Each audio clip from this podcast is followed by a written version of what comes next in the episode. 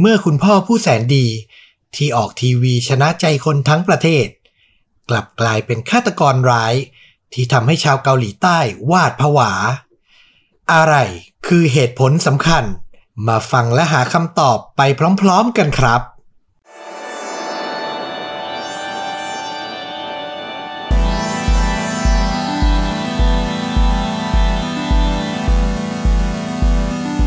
สวัสดีครับ สวัสดีครับ ค่าจริงยิ่งกว่าหนังพอดแคสต์นะครับ จากช่องชนดูดะกลับมาพบคุณผู้ฟังทุกท่านอีกแล้วนะครับ อยู่กับต้อมครับ แล้วก็ฟลุกครับ วันนี้ก็ถึงเวลาของเรื่องราวฆาตกรรมสุดเข้มข้นนะครับ ตบท้ายด้วยการแนะนำภาพยนตร์ที่มีเนื้อหาใกล้เคียงกับเรื่องราวที่เรานำเอามาเล่านะครับ วันนี้วันพฤหัสเวลาสองทุ่มตรงก็เป็นคิวของต้อมที่จะมาถ่ายทอดเรื่องราวที่เตรียมไว้ ให้ทุกคนได้ฟังกันนะครับ ผม วันนี้ต้อมมาแนวไหนเอ่ย วันนี้นี่ขอวกกลับมาแถวแถวๆใกล้ ๆ ประเทศไทยซะหน่อย แต่ยังไม่ใกล้มากยังไม่ใช่อาเซียนเป็นเอเชียในละแวกเอเชียนะครับอืมกับประเทศที่เราเสพสื่อเขามากที่สุดประเทศหนึ่งอย่างเกาหลีใต้อ๋อถ้าจำกันได้ต้อมเคยเล่าเรื่องผีสถานที่ผีดุที่เกาหลีใต้มาแล้ว ตอนหนึ่งนะ ใครสนใจไปหาฟังได้นะครับผม ดูคนชอบกันเยอะเหมือนกันเนาะ อ่าเท่าที่เห็นก็กระแสตอบรับค่อนข้างโอเค ต้องขอบคุณมากเลยนะครับผม วันนี้ก็เปลี่ยนมาลองฟังเรื่องราวฆาตกรรมจากเกาหลีใต้ดูบ้าง บอกเลยว่าไม่ใช่แค่ซีรีส์ฆาตกรรมนะที่เข้มข้น เรื่องจริงนี่ก็เข้มข้นมากที่เกาหลีใต้เนี่ยกำลังจะบอกเลยว่าหนังหรือซีรีส์อะถ้าไปสาย dark แล้วเนี่ยโอ้โห dark สุดเหมือนกันนะ ถ้าเรื่องจริงเอามานี่แบบก็น่าจะไม่ธรรมดา ใช้ได้เลยทีเดียว เรื่องนี้นี่คือสำหรับเราคือ เปิดมาด้วยความอบอุ่นใจ และตบท้ายเหมือนโดนตีหัว มันขนาดนี้เลยเหรออะไรอย่างนั้นอะเออ จากครั้งแรกที่อ่านนะ เปิดน่าสนใจอีกละ ต้องขายของให้เก่งๆไว้ก่อนนะครับผม งั้นไม่เป็นการเสียเวลาก็ขออนุญาตเริ่มต้นเลยแล้วกันนะครับ วันนี้ก็อยากจะพาทุกท่านเนี่ยมาฟังเรื่องราวของชายหนุ่มคนหนึ่งในเกาหลีใต้ เขาเนี่ยมีชื่อว่าคุณลียองฮักอืม ย้อนไปเมื่อประมาณช่วงปี 2005 เรื่องราวชีวิตของเขาเนี่ยสร้างกระแสไวรัลเป็นอย่างมากในประเทศเกาหลีใต้นะ เพราะว่าเขาเนี่ยมีโอกาสได้ออกรายการที่มีชื่อว่า Hot Issue Focus ทางช่อง MBC ในวันที่ 9 พฤศจิกายน ปี 2005 นะครับ รายการนี้ก็จะเป็นเหมือนรายการจับประเด็นข่าวร้อนอะฟลุก อืมที่แบบว่าเล่าเรื่องราวที่น่าจะเป็นประเด็นที่คนสนใจอะไรประมาณเนี้ยโหนกระแสประมาณนี้เลยไหมอารมณ์เป็นสกู๊ปข่าวที่ออกไปถ่ายทำนอกสถานที่มากกว่า เออ ไม่ได้แบบว่าเอาเข้ามาพูดคุยในรายการ อืมอืมอืมเรื่องราวในวันนั้นเนี่ย รายการ Hot Issue Focus เนี่ย เล่าเกี่ยวกับครอบครัวของคุณลียองฮัก ซึ่งประกอบไปด้วยตัวเขาภรรยาและลูกสาว โดยตัวของยองฮักกับลูกสาวอะ่ะ เขาป่วยเป็นโรคที่สืบทอดกันทางพันธุกรรมฟลุกอืมบอกเลยว่ามันหาได้ยากมาก บางแหล่งข่าวบอกว่าทั้งประเทศนะ ที่เคยค้นเจออะมีคนป่วยแค่5คนเท่านั้นเองโหแต่อันนี้ไม่ยืนยันนะว่าจริงหรือเปล่า เพราะว่ามันไม่ได้ตรงกันทุกแหล่งนะครับผม อาการเขาเป็นยังไงอะโรคที่เขากับลูกสาวเป็นเนี่ย มีชื่อโรคว่า gigantiform cementoma หรือแปลเป็นไทยคือโรค เนื้องอกที่รากฟัน อืมคือมีเนื้องอกในปากเติบโตออกมาแล้วก็มาแบบปิดฟันอะแล้วก็ขยายใหญ่จนทำให้ใบหน้าบิดเบี้ยวนึกออกปะอืมเออซึ่งตัวลูกสาวของเขาอะเธอมีอายุแค่สองขวบเท่านั้นเองนะ ใช้ชีวิตอะต้องบอกว่ายากลำบากมาก มีใบหน้าบูดเบี้ยว บริเวณปากบวมใหญ่เนื่องจากเนื้องอก และในรายการเนี่ยก็บอกเลยว่า ถ้าไม่รีบผ่าตัดให้เธอเนี่ย เมื่อเติบโตขึ้น เนื้องอกจะทำให้ใบหน้า ค่อยๆ บิดเบี้ยวมากขึ้นมากขึ้น จนสุดท้ายอะจะเสียชีวิตในที่สุด โอ้ตัวลียองฮักเองอะ ก็ผ่านการผ่าตัดเนื้องอก ด้วยอาการเดียวกันเนี้ยมาหลายครั้ง เขาอะถูกถอนฟันออกไปหมด จนเหลือเพียงฟันกรามซี่เดียวเท่านั้นอะอื้อหือ คือการรักษามันต้องนึกออกใช่ป่ะเวลาจะผ่าตัดคือมันก็ต้องเอาฟันออก อืมเพื่อผ่าเนื้องอกอะ่ะ และนั่นแหละเป็นที่มาของฉายาที่ชาวเกาหลีใต้อะใช้เรียกเขาว่า Molar Daddy แปลว่าอะไร molar ภาษาอังกฤษอะแปลว่าฟันกราม daddy ก็คือคุณพ่อ แปลตรงตัวก็คือเป็นคุณพ่อที่มีฟันกรามอะแค่ซี่เดียว อืม ดูเป็นเรื่องราวที่แบบน่าจะอบอุ่นนะ อบอุ่นมาก คือเราอะไปดูฟุตเตจรายการที่เขาไปสัมภาษณ์อะคือมันดำเนินเรื่องไปด้วยความอบอุ่น สัมภาษณ์คุณพ่อคุณแม่ใช่ไหมแล้วก็ไปดูอาการน้องที่แบบโดนฉีดยาแล้วก็ต้องรักษาอืมแล้วเธอเป็นเด็กแบบไร้เดียงสาอายุแค่สองขวบนึกออกปะแต่ใบหน้าช่วงปากอะ่ะมันมันมีเนื้องอกดันขึ้นมาจนหน้าเธอแบบบิดเบี้ยวอะ่ะอืมน่าสงสารมาก แล้วก็หลังจากการออกอากาศไปอะ ด้วย character อันแสนอบอุ่น ใจดี และดูเป็นหัวหน้าครอบครัวที่ต่อสู้เพื่อลูกน้อยของคุณลียองฮักอะก็ทำให้กระแสธารน้ำใจหลั่งไหลมาให้ครอบครัวเนี้ยอย่างไม่ขาดสายอืมคนทั่วประเทศก็ระดมกันบริจาคให้อะพูดง่ายๆ ก็น่าจะเหมือนหลาย ๆ เคสในประเทศไทยอะนะ และด้วยความที่ฐานะของครอบครัวเขาอะก็เป็นผู้ที่มีรายได้น้อยอยู่แล้วใช่ไหมหน่วยงานรัฐอะพอเห็นข่าวเรื่องราวเป็นกระแสไวรัลอะ ก็รีบเข้ามาช่วยเหลือค่าใช้จ่ายในการผ่าตัด สรุปแล้วอะมีแหล่งข่าวบางแหล่งบอกว่าเขาอะต้องใช้ค่าใช้จ่ายในการผ่าตัดให้ลูกสาวแต่ละครั้งตกประมาณครั้งละ 10 ล้านวอนโอ้ลูกสาวของเขาอะต้องทำการผ่าตัดทั้งหมดเลยนะ ก่อนจะหายดีอะเจ็ดครั้งอืมตั้งแต่ปี 2005 นับมานะ นึกดูดิ คือครั้งละ 10 ล้านวอน 7 ครั้งก็ 70 ล้านวอนแล้วถูกปะอื มมันทำให้การออกทีวีแค่ครั้งเดียวอะ ก็อาจจะไม่เพียงพอซะทีเดียว เขาก็เลยมีโอกาสได้ออกทีวีอยู่เรื่อยๆ แต่ก็แน่นอนแหละ มันก็ไม่ได้รับความสนใจมากมายเท่าครั้งแรกสุดถูกไหมอืมแต่กระแสโดยรวมอะ มันก็มีผู้ช่วยเหลืออย่างดีเสมอ จนเวลาผ่านไปอะ 12 ปีฟลุกจากปี 2005 มาถึงปี 2017 ก็กลับมีเหตุการณ์ไม่คาดฝันอะเกิดขึ้นกับครอบครัวเนี้ยอ๋อในวันที่ 30 กันยายน ปี 2017 ตำรวจกรุงโซลได้รับแจ้งเหตุการณ์หายตัวไปของเด็กสาวคนหนึ่ง อายุ 14 ปี พวกเขาเร่งทำการสอบสวน จนในที่สุดก็ได้บันทึกกล้องจากวงจรปิดมา แสดงให้เห็นว่า เด็กสาวคนเนี้ย เดินทางไปยังบ้านเพื่อนสนิทของเธอ ในเวลาประมาณเที่ยงครึ่ง จากนั้นเธอก็ไม่ได้กลับออกมาจากบ้านหลังนั้นอีกเลย อืมสุดท้ายตำรวจทำการสอบสวนร่องรอยไปจนถึงบริเวณภูเขาในจังหวัดกังวอนทางตอนเหนือของกรุงโซล และก็พบกับร่างอันไร้วิญญาณของเธออะซุกซ่อนอยู่ในบริเวณภูเขาอะในที่สุด โอ้โห จากการสอบสวนต่อมาแน่นอนว่าหลักฐานทุกอย่างอะชี้ว่าผู้กระทำผิด ก็คือเจ้าของบ้านของเพื่อนสนิทของเด็กสาวคนนี้นั่นเองอและเมื่อวันที่ตำรวจเดินทางเข้าไปจับกลุ่ม ผู้ต้องสงสัยในบ้านหลังเนี้ย ทั้งเกาหลีก็ต้องตื่นตะลึง เมื่อผู้ต้องหามีชื่อว่าลียองฮัก หรือโมล่าแดดดี้ที่ทุกคนเคยรักและประทับใจนั่นเองครับ จากคุณพ่อแห่งชาติเอาอย่างนี้ดีกว่า กลายเป็นผู้ต้องสงสัยในคดีฆาตกรรม การสอบสวนของตำรวจกรุงโซลก็ดำเนินต่อไป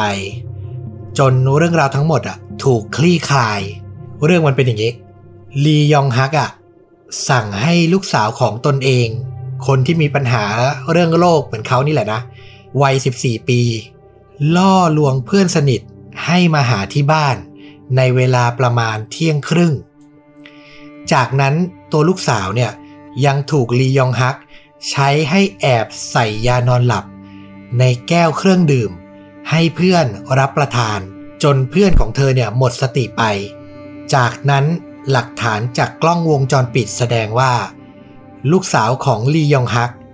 เดินทางออกจากบ้านในเวลาประมาณ3โมง40 ก็คือบ่าย3โมงเย็นนะนะ ก่อนที่เธอจะกลับเข้ามาอีกครั้งในเวลา2ทุ่ม15โดยประมาณ ในช่วงเวลาระหว่างนั้น สิ่งที่เกิดขึ้นก็คือลียองฮักอะทำการล่วงละเมิดทางเพศ เด็กสาวเพื่อนสนิทของลูกตัวเอง เดี๋ยวเด็กอายุเท่าไหร่นะสิบสี่14ใช่ โดยเขาเป็นคนสั่งให้ลูกออกไปนอกบ้าน และให้กลับเข้ามาในเวลาสองทุ่ม สิ่งที่เกิดขึ้นที่เขาไม่คาดคิดก็คือ เด็กสาวผู้เคราะห์ร้ายอะได้สติ และทำการกรีดร้องเสียงดัง เมื่อรู้ว่าเกิดอะไรขึ้นกับตัวเอง ถึงตอนนั้นลียองฮักตัดสินใจหยุดเด็กสาว ด้วยการบีบคออย่างรุนแรงอื้อหือจนในที่สุดสาวน้อยผู้โชคร้ายก็เสียชีวิตลง เมื่อลูกสาวของเขากลับมาถึงบ้าน เธอก็พบเหตุการณ์ทั้งหมดว่าเกิดอะไรขึ้นบ้าง แต่สิ่งที่เธอทำคืออะไรรู้ปะอืมเธอทำหน้าที่ช่วยพ่อ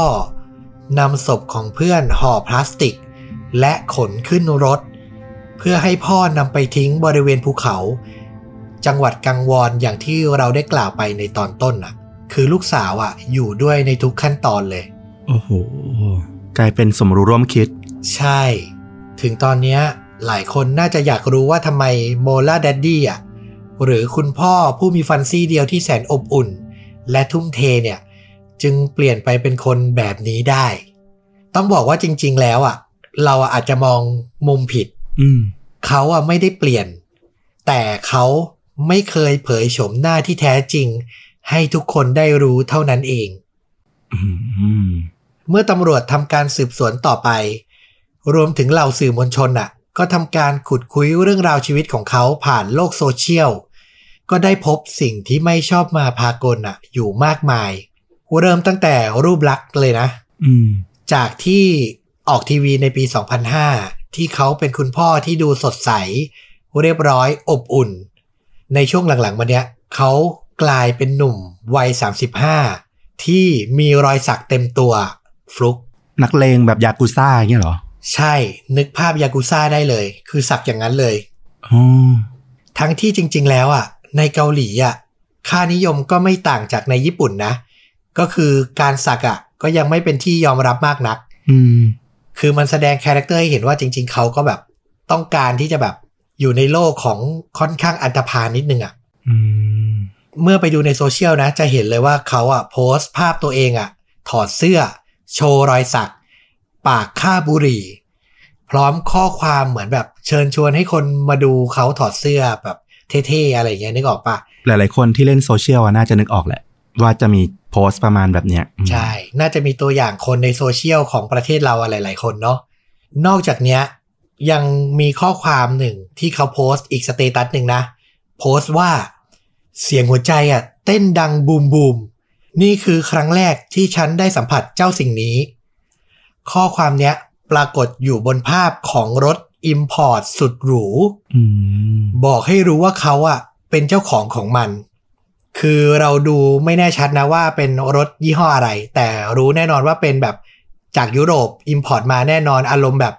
Benz BMW Rolls Royce อะไรอย่างนี้เลยอ่าหรูมาก และแน่นอนอย่างที่ทุกคนคิดกันว่า เงินที่ใช้ซื้อรถหรูราคาแพงเหล่าเนี้ยมันก็มาจากเงินบริจาค ที่ประชาชนน่ะ ให้ครอบครัวเขามานั่นเองครับอืม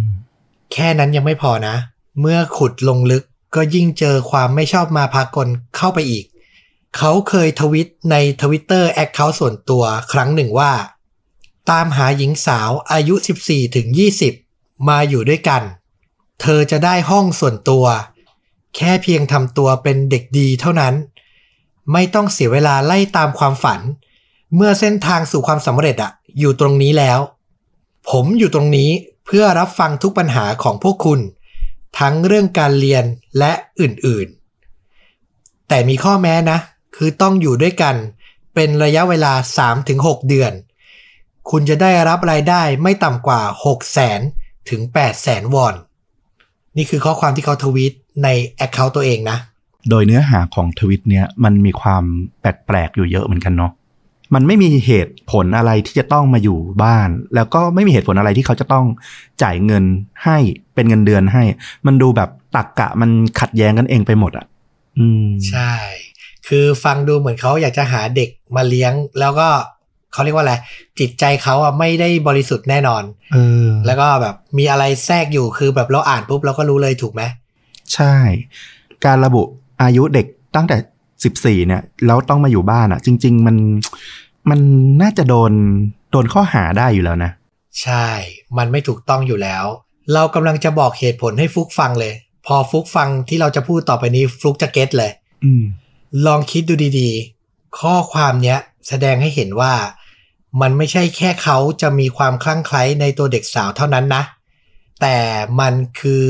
การทำธุรกิจ เกี่ยวข้องกับการค้าประเวณี โอ้โห เงินบริจาคไม่ได้ให้เพียงแค่รถหรู และชีวิตฟุ่มเฟือยกับลียองฮักเท่านั้น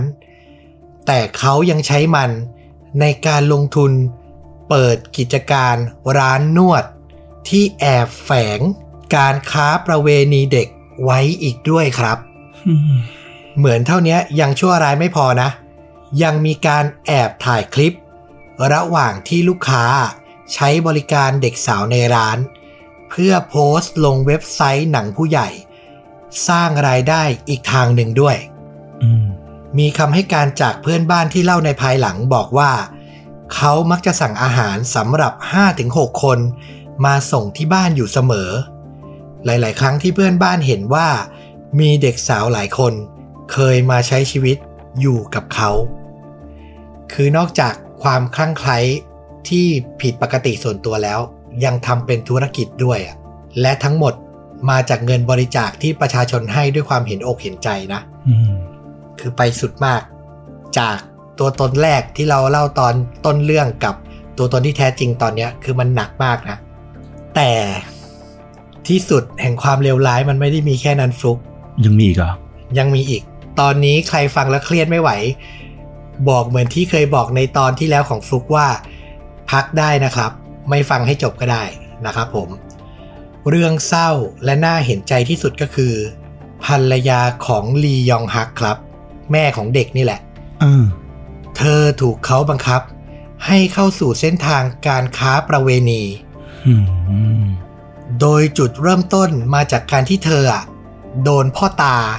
ซึ่งเป็นพ่อบุญธรรมของลียองฮักนี่แหละอืม คุกคามทางเพศในปี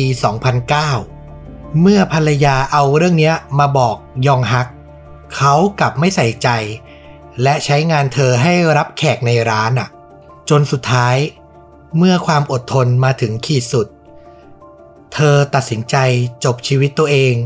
ด้วยการกระโดดลงมาจากอพาร์ตเมนต์จนเสียชีวิตในวันที่ 5 กันยายน ปี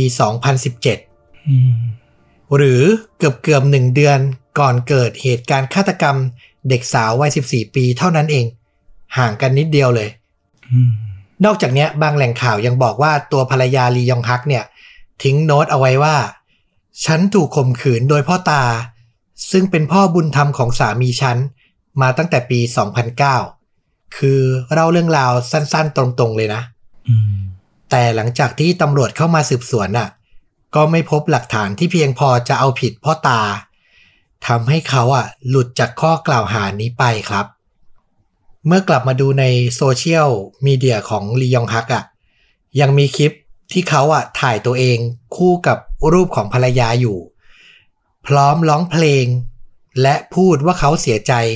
กับการจากไปของเธอมากแค่ไหน ซึ่งโดยส่วนตัวเราก็ไม่รู้ว่ามันคือความจริงจากใจ หรือการเสแสร้งแกล้งทำมากกว่ากันนะอืมคือรู้แหละว่าเขาชั่วร้ายมากโดยส่วนตัว แต่เราก็ไม่รู้ว่าพอภรรยาจากไปจริง ๆอะ ก็ไม่รู้ว่ามันมีความเศร้าเสียใจอยู่ในนั้นบ้างไหมเหมือนกัน ระยะเวลาตั้งแต่ 2009 ใช่ไหมที่ภรรยาเขาบอกว่าเขาถูกข่มขืน จนถึงฆ่าตัวตายปีอะไรนะ 2017 เอ่อ8ปี ใช่ คือถ้าเขาจะสำนึกหรือกลับใจอะ มันควรจะเกิดขึ้นก่อนนั้นนานแล้วนะสำหรับเราส่วนตัวนะ อืม มันควรจะเกิดตั้งแต่เขารู้เรื่องภรรยาทันทีเนาะใช่ แล้วมันเห็นได้ชัดอยู่แล้วว่าเขาเป็นคนที่ตัวตนในโซเชียลหรือออกสื่อมันเป็นตัวตนหนึ่ง และตัวตนที่แท้จริงอะ มันเป็นตัวตนหนึ่ง อืม ค่อนข้างชัดเจนนะครับ บทสรุปของคดีนี้อะหลังตำรวจรวบรวมหลักฐานแล้วก็ จะเข้าทำการจับกลุ่มที่บ้านของลียองฮัก สุดท้ายพวกเขาก็ได้พบกับลียองฮักที่หมดสติอยู่กับลูกสาวครับหืมเมื่อตรวจสอบต่อไปก็พบว่าทั้งคู่อะพยายามจะฆ่าตัวตายหนีความผิด ด้วยการกินยานอนหลับให้เกินขนาดอืมแต่สุดท้ายทั้งคู่ก็รอดชีวิตมาได้นะ ในภาพข่าวยังมีภาพที่ตัวลูกสาวอะ่ะ ต้องนั่งรถเข็นคือสติยังไม่แบบ เต็มที่อาการป่วยยังไม่หายดีอะ่ะแล้วก็มาขึ้นศาลอืมอืม สุดท้ายทั้งคู่ก็ถูกตัดสินให้รับโทษ โดยตัวลียองฮักเนี่ย รับโทษประหารชีวิต ก่อนที่ต่อมาจะถูกลดโทษเหลือจำคุกตลอดชีวิต ส่วนตัวลูกสาวอะ ถูกตัดสินให้อยู่ในทันทสถานของเยาวชนอะ นาน 4-6 ปีอืมอันนี้คือคำตัดสินตั้งแต่ปี 2017 มานะครับ ก็เป็นอันจบเรื่องราวของลียองฮักโมลาแดดดี้หรือคุณพ่อที่มีฟันกรามซี่เดียวอันแสนอบอุ่น ที่มีฉากหลังเป็นคุณพ่อที่มีปัญหาทางจิต คลั่งไคล้ในตัวเด็กสาว และก็ก่อเหตุการณ์ฆาตกรรมสุดสยองขวัญ ที่เป็นที่พูดถึงมากที่สุดครั้งหนึ่งในเกาหลีให้เกิดขึ้นอืมนะครับ ประเด็นเนี้ยที่เลือกมาเพราะว่าช่วงนี้ แล้วก็ช่วงที่ผ่านมาในประเทศเราอะ มันก็มีข่าวประมาณเนี้ยเยอะมากนะ กับการเรียรายเงินบริจาค คนโน้นคนนี้น่าสงสารแล้วไปพบเบื้องหลังว่าที่จริงแล้วสิ่งที่สื่อออกมา ตัวตนจริง ๆ มันไม่ใช่ทั้งหมดที่เราเห็นน่ะเออแต่กว่าเราจะรู้ก็คือ เราก็บริจาคหรือทุกคนก็แบบให้น้ำใจเขาไปแล้วถูกไหมอืม อันนี้ไม่ได้อยากเจาะจงถึงเคสใดเคสหนึ่งนะ แต่เห็นบ่อยมากก็มีมาเรื่อยๆเลยนะ เคสข่าวประมาณเนี้ยที่แบบว่าเรียรายบริจาคให้ช่วยเหลือกัน แล้วก็สุดท้ายก็มาคดีพลิกกันตอนหลัง เจอกันหลาย ๆ เคสไม่ว่าจะช่วยคนช่วยสัตว์เลี้ยงประเทศไทยด้วยด้วยความที่เป็นประเทศที่คนชอบให้ทานชอบให้เงินเพื่อออสร้างกุศลกันอยู่แล้วเนาะมันเหมือนกลายเป็นช่องทางให้คนที่เขารู้อะเอาจับจุดอ่อนเนี่ยมาใช้เพื่อรับผลประโยชน์ ซึ่งจริง ๆ เคสที่มันดีอะที่ช่วยกันแล้วมันดีจริง ๆอะมันก็มีเหมือนกันๆอืมแต่คราวเนี้ยมันก็กลายเป็นข้อคิดที่ว่าเอิมมันก็มีทั้งดีและไม่ดี เราไม่สามารถจะรู้ได้จริง ๆ ว่าเคสที่เราตัดสินใจจะช่วยหรือไม่ช่วยเนี่ย จริง ๆ แล้วเป็นยังไงบางทีก็ต้องหาข้อมูลหรือว่าดูหลาย ๆ มุมหลาย ๆ ด้านก่อนอืมบางทีการช่วยเหลือคนที่ผิดอะยิ่งกลายเป็นบาปมากกว่าบุญด้วยซ้ำเราว่าเคสที่เรายกมาของ คดีลียองฮักเนี่ยคือบอกชัดที่สุดเลย เงินบริจาคมันถูกแปลไปเป็นธุรกิจผิดกฎหมาย ค้ามนุษย์ ค้าประเวณีอืมพิจารณาให้ถี่ถ้วนดีที่สุดนะครับสำหรับภาพยนตร์อืมก็ไหนๆก็เป็นเรื่องราวคดีในเกาหลีแล้ว ก็อยากจะแนะนำซีรีส์เกาหลีที่เพิ่งดูจบไปอ่าคือตัวพล็อตอะอาจจะไม่ได้ตรงกับเรื่องราวในคดีนะ แต่ว่าในซีรีส์อะ มีการพูดถึงคดีนี้เป็นเคสตัวอย่างที่ตัวละครพูดกันด้วย อ๋อ หมายถึงว่าในตัวซีรีส์มีการพูดถึงหลาย ๆ เคสแล้วเคสนี้เป็นหนึ่งในเรื่องนั้น ใช่ แต่อาจจะไม่ได้แบบพูดเยอะแต่ก็เอามาใช้สั้น ๆ แบบมีการพูดถึงตัวอ่าโมลาเดดดี้อะไรเงี้ยโผล่ในเนื้อเรื่อง แล้วก็เราว่าบางส่วนในเรื่องเนี้ยมันมีความคล้ายคลึงกับเคสนี้เหมือนกัน ก็คือซีรีส์ที่มีชื่อว่า Doctor Prisoner อ๋อ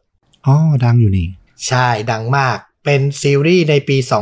2019 ที่เชิดหน้าชูตาให้ช่อง KBS เลยอืมเพราะธรรมดาในช่วงปีนั้นอะซีรีส์ทางฟรีทีวีอะเรตติ้งไม่ค่อยดีอืมแต่เรื่องเนี้ยเปิดตัวที่ 8.4%เรตติ้งของเกาหลีนะ เขาจะวัดเป็นเปอร์เซ็นต์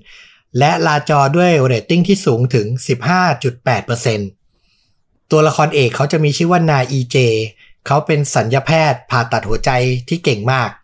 แต่ว่าเป็นคนที่เถนตรงแล้วก็ไม่ค่อยแบบว่ายอมรับหรือยอมช่วยเหลือผู้มีอำนาจพูดง่ายๆ คือไม่หลับหูหลับตาทำตามอะไรอย่างเงี้ยนึกออกปะซิกแซกอะไรอย่างเงี้ยอืมจนสุดท้ายอะเขาไปมีปัญหากับอ่าพูดง่าย ๆ คือลูกของผู้บริหารโรงพยาบาล และก็ถูกใส่ร้ายว่ามีความผิดจนถึงขั้นโดนยึดใบอนุญาตผ่าตัดเนี่ย แล้วก็ติดคุกช่วงหนึ่งมันสร้างความแค้นให้ตัวเขามากอืม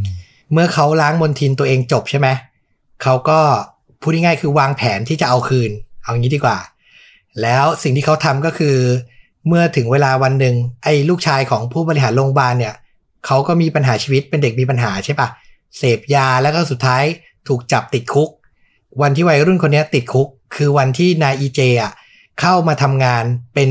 หมอและเป็นว่าที่ผู้อำนวยการในคุกวันแรก คือเข้ามาเป็นหมอที่คุมการรักษาในคุกพูดง่ายๆเออและจากนั้นอะเรื่องราวความเข้มข้นอะก็เกิดขึ้น มันคือซีรีส์ที่แบบหักเหลี่ยมเฉือนคม มันไม่ใช่แค่การหาคนร้ายในแต่ละคดี แต่มันคือการเอา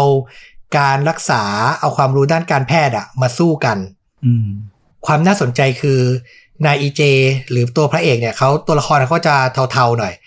คือเขาไม่ได้เป็นคนดีร้อยเปอร์เซ็นต์แล้วอะเขาถูกกลันแกล้งมาใช่ป่ะอืมเขาก็พยายามจะสร้างคอนเน t ชันกับเหล่านักธุรกิจใหญ่ที่แบบอาจจะติดคุกอยู่และอยากจะออกไปอะสิ่งที่เขาทำคือเทรนนิ่งอะวางแผนว่าอาการของโรคไหนบ้าง ที่ป่วยเป็นโรคเนี้ยแล้วจะได้รับอนุญาตให้ออกไปรักษาตัวข้างนอก เอออย่างเงี้ยอ่าแล้วเขาก็จะเทรนให้ไอ้เหล่าคนที่อยากออกจากคุกเนี้ยเกิดอาการนั้นขึ้นแล้วก็ได้ออกไป เออ คือมันคือการตีสองหน้าคล้ายๆ กับเคสที่เราเล่ามานึกออกว่า คือไม่ได้ป่วยจริงหรอก แต่ต้องทำให้เหมือนว่าป่วยด้วยโรคนั้น แล้วมันไม่ใช่แบบง่าย ๆนะ มันต้องผ่านการวิเคราะห์จากคณะแพทย์ ผ่านการวิเคราะห์อนุญาตจากศาลจากตำรวจ คือต้องทำให้ทุกคนเชื่อได้ ให้ได้ว่าป่วยเป็นโรคนั้นจริง ๆอะ่ะอืมคือดูไปก็จะแบบเจออาการโรคประหลาดประหลาดๆที่เราไม่เคยได้ยิน แล้วก็เห็นการพยายามในทางที่ผิดอะทำร้ายร่างกายตัวเองเพื่อจะได้ออกจากคุกอะนึกออกปะอ๋ออ่า นึกออก คือความสนุกมันจะอยู่ตรงเนี้ย เข้มข้นมากและสนุกมากอยากให้ทุกคนได้ดู ถ้าใครสนใจนะ แวะไปเลยที่แอปวิวตอนนี้มีภาคไทยด้วยสนุกเลย แล้วก็ไม่ต้องอ่านซับให้ปวดตา เพราะว่าหนังทางการแพทย์หรือหนังขึ้นโรงขึ้นศาลของเกาหลีก็เป็นที่รู้กันดีว่าพูดเยอะมาก บางทีอ่าน sub ไม่ทัน แต่เรื่องเนี้ยมีพากย์ไทยแล้วก็ล่าสุดได้ข่าวมาแว่วๆว่า เริ่มคุยกันถึงซีซั่นที่2แล้ว อาจจะ comeback กลับมาอืมเพราะกระแสมันดีมาก อยากให้ดูนะ อันนี้ชวนดูเลย Doctor Prisoner นะครับ เดี๋ยวจะแปะ trailer ไว้ที่ top comment comment ปักหมุดเหมือนเดิมนะครับฟลุกนึกถึงหนังเรื่องไหนบ้างไหม จริง ๆ ถ้าใครดูเด็กใหม่ซีซั่นสองตอนสุดท้ายอะเนาะที่ชื่อว่าอวสานแนนโน เนี่ยมันก็จะมีเคสคล้ายๆประมาณนี้เหมือนกัน แล้วก็จริง ๆ มันมีเรื่องจริงเกี่ยวกับคุณแม่ที่อเมริกาที่เขาเลี้ยงลูกแล้ว เหมือนพยายามทำให้ลูกป่วยอะเพื่อหาเงินบริจาคอะไรอย่างเงี้ย เออ แล้วก็มันก็มีเคสจริงที่เกิดขึ้นแล้วสุดท้ายลูกเขาก็ทนไม่ไหว จนฆาตกรรมแม่ตัวเอง มันก็เป็นเรื่องที่แบบ สั่นสะเทือนสังคมอเมริกันเหมือนกัน เหมือนกับ case Molar Daddy เลยว่า มันทำให้คนในสังคมต้องกลับมาคิดดี ๆ เหมือนกันกับการช่วยเหลือ ว่าจริง ๆ เราช่วยเหลือคนคนนั้นอยู่จริง ๆ หรือว่าจริง ๆ เรากำลังทำร้ายเขา เพราะเรามีข้อมูลไม่มากพอหรือเปล่าอืมในเคสของคุณแม่ที่อเมริกาก็เหมือนกัน คือทุกเงินบริจาคที่